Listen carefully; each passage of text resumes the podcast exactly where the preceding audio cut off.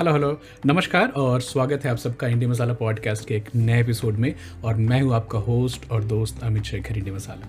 दोस्तों welcome to India Masala podcast once again where we talk about health fitness and awakening और आज की जो टॉपिक है, आज हम बात करने वाले हैं हमारी गट के बारे में, हमारी पेट और हमारे पेट में रहने वाले जो माइक्रोबायोम है उसके बारे में। और डिसबायसिस क्या होती है, इसको समझने की कोशिश करेंगे और शायद अगर हम पूरा कर पाए आज के पंद्रह मिनट में तो हम कुछ सॉल्यूशंस की तरफ़ भी जाएँगे।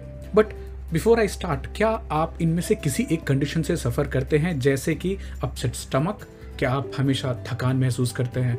Are you having trouble sleeping are you are you intolerant to some foods जो आपको बिल्कुल पचता नहीं है? Do you crave sugar a lot मीठा खाना ही है रात को उठ करके। क्या आप में अन इंटेंशनल वेट गेन या वेट लॉस हो रहा है? क्या आपको स्किन इरिटेशन रहती है? क्या आप कभी कभी हेडेक के शिकार होते हैं? आपको क्या कोई ऑटोइम्यून कंडीशन है? आप में मूड स्विंग तो बहुत ज़्यादा होते हैं। अगर ये सब चीज़ें आपके शरीर में हो रही हैं और आप महसूस कर पा रहे हैं तो शायद इसके पीछे गट इश्यूज़ हो सकते हैं। गट इश्यूज़ क्या हैं, उसके बारे में बात करेंगे बट इसके पहले मैं आपको बताना चाहूँगा कि माइक्रोबायोम होती क्या है। बहुत सुनते होंगे कि हमारे पेट में बहुत सारे अलग अलग तरह के बैक्टीरियाज और वायरसेज और फंजाई रहते हैं। थोड़ी सी उसके ऊपर में जानकारी लेते हैं। तो ये केवल हमारे पेट में नहीं रहते हैं, ये हमारे ऊपर भी रहते हैं और हमारे शरीर के अंदर भी रहते हैं। तो ऊपर जैसे हर एक इंसान, जैसे मैं हूँ, आप हैं, हर एक का इंडिविजुअल माइक्रोबायोम होता है। यहाँ तक कि आइडेंटिकल ट्विंस जो कि बिल्कुल जुड़वा होते हैं, साथ में पैदा हुए, उनमें 99.5 परसेंट उनकी जीन्स कॉमन होती हैं। फिर भी केवल 20 परसेंट गट माइक्रोबायोम सेम होता है। आई रिपीट अगेन 99.5 परसेंट उनकी जीन सेम होंगी बट एक ही घर में रहकर, एक ही खाना खाकर उनकी गट माइक्रोबायोम केवल 20 परसेंट सेम होती है। तो आप इसको एक सेकेंड सेल्फ के जैसे बोल सकते हैं कि हर इंसान के पीछे, हर इंसान के बनने में बहुत सारी चीज़ों का योगदान होता है। तो जैसे ये अमित जो है, ये 100 ट्रिलियन 100 ट्रिलियन सेल्स का समूह है जिसमें कि मेजॉरिटी माइक्रोब्स होते हैं। और आप जो भी हैं, आप जो सुन रहे हैं, आप आप भी एक एक सौ हंड्रेड ट्रिलियन सेल्स का एक समूह है, जिसमें कि टेन इज़ टू वन का रेशियो है। Human cell one microbes ten think about it right so अगर एक नॉर्मल एवरेज इंसान की बॉडी को देखा जाए वेट को देखा जाए तो उसमें से डेढ़ से दो किलो और ज़्यादा बॉडी वेट है तो और भी ज़्यादा काली बैक्टीरिया और माइक्रोब्स का वज़न होता है। थिंक अबाउट दैट सो अब इसमें क्या क्या चीज़ें आती हैं? तो बैक्टीरिया हैं, फंजाई हैं, वायरसेस हैं प्रोटोजोआज हैं एंड बहुत सारे दूसरे माइक्रो ऑर्गेनिजम्स होती हैं।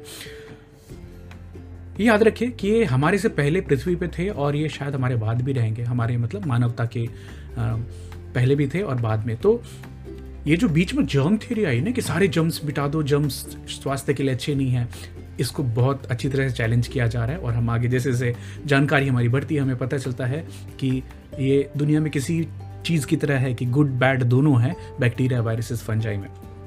तो वापस बोलना चाहूँगा, जो ह्यूमन बॉडी है, ये एक कम्युनिटी है। कम्युनिटी ऑफ़ हम एक सुपर ऑर्गेनिज्म है, जिसमें इंसानी हिस्सा वन टेंथ है, और जो 90 परसेंट जो हमारे सेल्स हैं, जो बने हैं, वो माइक्रोब से बने हुए हैं। तो माइक्रोबायोम क्या क्या काम करती है हमारे शरीर में? डाइजेशन का काम करती है, हमारी स्किन को हेल्दी रखती है हमारे इम्यून सिस्टम को ट्रेन करती है टाइम टू टाइम कई सारे विटामिन की सिंथेसिस में मदद करती है। अभी तो ये भी पता चला, बहुत सारी जो हॉर्मोन्स हैं, वो भी हमारे गट के अंदर ही बना करते हैं। तो जैसे मैंने पहले बताया टू के पर पर्सन तक इनकी वेट हो सकती है और उस हिसाब से ये हमारे सेकेंड लार्जेस्ट ऑर्गन हो जाएँगे स्किन के बाद में। इस बात को अगर ख्याल किया जाए तो। ये अगर ठीक ठाक अवस्था में चल रहे हैं तो आपकी जो मेटाबॉलिज्म है, उसको मॉडरेट करने में मदद करते हैं सपोर्ट करते हैं इम्यून सिस्टम को स्किन और ओरल हेल्थ को भी माइक्रोबायोम अफेक्ट करती है। तो ये माइक्रोबायोम जब मैं बोल रहा हूँ तो हमारे शरीर में मेजोरिटी ऑफ़ जो ऑर्गेनिजम्स हैं बैक्टीरिया वायरसेस वो कहाँ रहते हैं? तो स्टार्टिंग विद स्टमक है नोज़ में रहते हैं माउथ में रहते हैं लंग्स में रहते हैं स्किन पे रहते हैं कोलोन में रहते हैं, जो आंत है हमारी, वहाँ रहते हैं, और सेक्शुअल ऑर्गन्स में रहते हैं। खासकर जो वजाइना होता है that's a very very flourishing environment for organism खासकर लैक्टोबैसिलाई रहती है वहाँ पे जो कि पीएच मेंटेन करती है। तो और हर इंसान के हर जो ऑर्गन्स है जहाँ पे जैसे नोज़ है माउथ है, उसकी जो community that is absolutely unique जैसे माउथ में ज़्यादातर स्ट्रेप्टोकोकस देखी जाती है, वहीं स्किन पे प्रोपायोनो बैक्टीरियम देखी जाती है बट ये प्रोपायोनो बैक्टीरियम हमारे पेट के अंदर नहीं देखी जाती। माइक्रोबायोम्स के बारे में कहा जाता है कि ये हमारी जन्म से पहले ही डेवलप होना शुरू हो जाते हैं बहुत सारे फैक्टर्स हैं उसके पीछे तो माँ के पेट के अंदर ही वो डेवलप होने लगता है और एक जब वजाइनल रूट से बच्चा बर्थ लेता है तो वो माँ के वजाइना से निकलता है और बहुत सारे माइक्रोबायम्स उसको रिच डाइवर्सिटी मिलती है। एक बात और सॉरी याद कीजिएगा कि जो सी सेक्शन से बच्चे होते हैं, उनको माँ का माइक्रोबायोम उतनी स्ट्रांगली नहीं मिल पाता। उनको माइक्रोबायोम मिलती है नर्सेज की हाथ से और हॉस्पिटल के इन्वायरमेंट से। तो जो सी सेक्शन वाले बच्चे हैं, उनमें कई अलग तरह की एलर्जीज और लैक ऑफ़ इम्यूनिटी देखी जाती है। ये जो है, ये कॉन्स्टेंटली इवॉल्व होता रहता है और जैसे ही बच्चा पैदा होता है और जब जब माँ का दूध पीते तो human breast milk is considered super tonic for these organisms वो इस माहौल में थ्राइव करते हैं बहुत बहुत अच्छे से थ्राइव करते हैं। ये कॉन्स्टेंटली इवॉल्व भी होते रहते हैं। सो so, दो से तीन साल डेवलप होने को लगते हैं आ, किसी एक इंसान की माइक्रोबायोम को और उसके बाद स्टेबलाइज हो जाती है। बट जैसे जैसे आपकी एज बढ़ती जाती है इसमें डिक्रीज होता है माइक्रोबायोलॉज माइबायोम में और खासकर ओल्ड एज में तो और भी ज़्यादा होता है। Even the skin microbiome changes age the so जो यंग इंसान के ऊपर में जो बैक्टीरियाज पाए जाते हैं और जो ओल्ड एज में पाए जाते हैं उसमें डिफरेंस होती है। Microbiome uh, is influenced by diet and other external factors also. But uh, uh, एक बात ये भी ख्याल रखने की है कि एक ही खाना खाने पे भी दो लोगों में दो लोगों के माइक्रोबायोम पे अलग अलग असर हो सकता है depending on their earlier microbiome all diseases begin in gut ये बोलना था हिपोक्रेटस साहब का जो कि मॉडर्न uh, मेडिसिन के प्रणेता माने जाते हैं रिसेंट स्टडी ने बताया है कि माइक्रोबायोम का जो रोल है, वो ब्रेन के डिफरेंट प्रोसेस में हो सकता है, जो कि हमारी मेंटल हेल्थ को कैंसर को कार्डियोवैस्कुलर हेल्थ को और बाकी डिज़ीज़ के ऊपर भी असर डालती है। स्ट्रेस और अदर एक्सटर्नल स्टिमुलाई जो हैं, वो एडवर्सली हमारे माइक्रोबायम के कंपोजिशन को इम्पैक्ट कर सकते हैं। और आपको ये जानकर बहुत बहुत आश्चर्य होगा कि हमारी जो इम्यून सिस्टम है, उसके 70 परसेंट जो सेल्स हैं, वो ज़्यादातर हमारे पेट के अंदर माइक्रोबायम इम्यून सिस्टम के सेल्स रहते हैं। और माइक्रोबियल डाइवर्सिटी बहुत बहुत इंपॉर्टेंट है। तो जैसे गुड और बैड चीज़ें दुनिया में होती हैं, वैसे ही हमें, हमारे शरीर में good bacterial colonies good microbial colonies की ज़रूरत है, जिससे कि जो बैड कॉलोनीज हैं, वो आकर बैड बैक्टीरिया वायरसेस अपना जगह ना बना सके। तो हमारी जो कॉलोनी हमारी पेट में होती है, हमारे रक्षक होते हैं। डिस्बायोसिस जिन लोगों में देखी जाती है, और खासकर अगर बचपन में उनको काफ़ी एंटीबायोटिक का पड़ा है, और डिस्बायोसिस होती है तो अस्थमा देखी जाती है, ओबेसिटी, डायबिटीज़, एटॉपिक डर्मेटाइटिस तक देखी जाती है।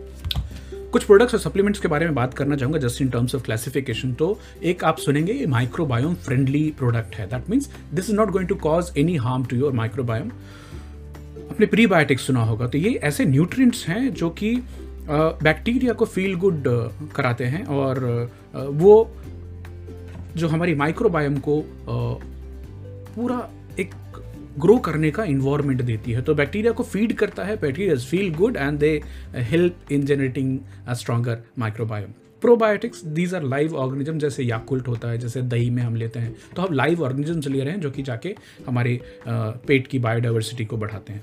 Postbiotics substances which are produced by microorganisms which mimic good positive effects तो ये प्री प्री बायोटिक प्रोबायोटिक और पोस्ट बायोटिक्स हो गए।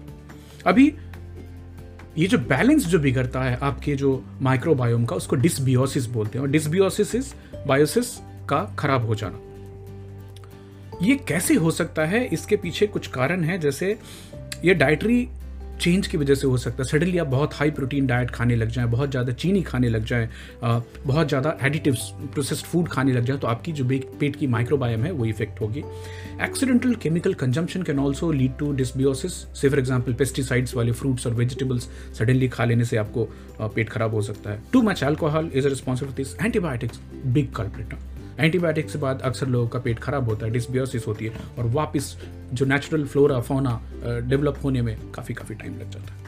Poor oral hygiene that means excess of bacteria in your mouth can also lead to dysbiosis high levels of stress and anxiety it's always a factor for dysbiosis unprotected sex because again the sexual organs are a very very concentrated area for microbial activities dysbiosis के symptoms क्या हो सकते हैं कुछ लोगों में? जैसे bad breath halitosis बोलते हैं उसको अपसेट स्टमक होना नोजिया होना constipation diarrhoea difficulty in urination vaginal और रेक्टल इच होना ब्लोटिंग होना चेस्ट पेन होना रैश और रेडनेस होना fatigue trouble concentrating on anything lot of anxiety और डिप्रेशन होना ये सब डिस्बियोसिस के साइंस एंड सिग्नल्स हो सकते हैं राइट तो अभी तक मैंने आपको काफ़ी जानकारी वाली चीज़ें बताई हैं, आपको ये सोचने पर मजबूर करेगा। मैं चाहता हूँ कि मैं डिसबियोसिस को रोकने के लिए क्या चीज़ें कर सकते उसके बारे में बात करें but gut friendly food gut friendly lifestyle और गट फ्रेंडली एक्टिविटीज़ की बात हम कल के एपिसोड में करेंगे। आज के एपिसोड को छोटा ही रखते हैं because I want you to listen to it again and again and again thank you so much this is India Masala signing off from today's small episode about gut health what is dysbiosis और किस तरह से microbiome की diversity हमारे health के लिए बहुत बहुत इंपॉर्टेंट है। कल मिलते हैं कुछ सॉल्यूशंस के साथ। तब तक अपना ख्याल रखिए और सुनते रहिए India Masala podcast bye bye take care